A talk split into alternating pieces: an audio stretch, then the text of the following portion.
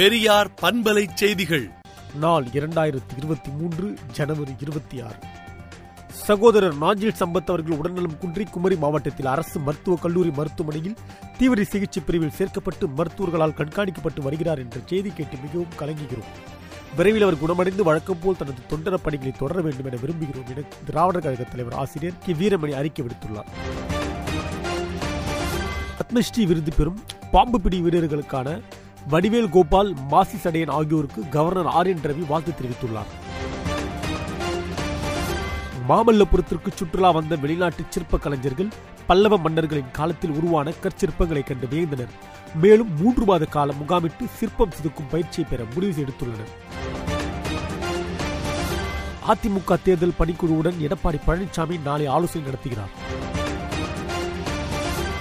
ஈரோடு இடைத்தேர்தலில் காங்கிரஸ் வேட்பாளருக்கு கமலஹாசன் ஆதரவு அளித்திருப்பது வரவேற்கத்தக்கது என ஆசிரியர் கி. வீரமணி கூறியுள்ளார். நாளை மறுநாள் தமிழக கடலோர மாவட்டங்கள் அதனை ஒட்டிய மாவட்டங்களில் லேசான மழைக்கு வாய்ப்புள்ளதாக சென்னை வானிலை ஆய்வு மையம் தெரிவித்துள்ளது. எழுபத்தி நான்காவது குடியரசு தினத்தின் முதன் முதலாக ராணுவ அணிவகுப்பில் அனைத்தும் இந்தியாவிலேயே தயாரிக்கப்பட்ட ஆயுத தளவாடங்கள் காட்சிப்படுத்தப்பட்டுள்ளன. உலக பணக்காரர்கள் பட்டியலில் இருந்து கௌதம் அதானி நான்காவது இடத்திற்கு சரிந்துள்ளதாக தகவல் தெரிவிக்கின்றன. குடியரசு தின விழாவை முன்னிட்டு டெல்லி கடமை பாதையில் பதினேழு மாநில அலங்கால ஊர்தியில் அணிவகுப்பு நடைபெற்றது. மின்னணு பொருளாதாரத்தை டிஜிட்டல் கரன்சி வலுப்படுத்தும் என்று ரிசர்வ் வங்கி உறுதியாக தெரிவித்துள்ளது. இந்தியாவில் தயாரான உலகின் முதல் நாசி வழி கொரோனா தடுப்பு மருந்து இன்று அறிமுகம் செய்யப்பட உள்ளது உக்ரைன் ராணுவத்திற்கு பீரங்கிகள் வழங்கப்பட போவதாக அமெரிக்காவும் ஜெர்மனியும் அறிவித்துள்ளன. பொருளாதார வளர்ச்சியில் இந்தியா வலுவுடன் தொடர்ந்து நீடிக்கும் என அதற்கான மூன்று காரணிகளை குறிப்பிட்டு ஐநா பொருளாதார நிபுணர் கணிப்பு வெளியிட்டுள்ளனர்.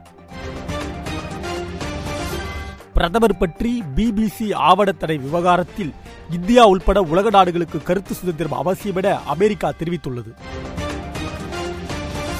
ஆப்கானிஸ்தானில் பெண்கள் கல்வி கற்பதற்காக விதிக்கப்பட்டுள்ள தடையை நீக்க வேண்டும் என ஐநா வலியுறுத்தியுள்ளது. விடுதலை நாளேட்டை விடுதலை டாட் இன் இணையதளத்தில் படியுங்கள்.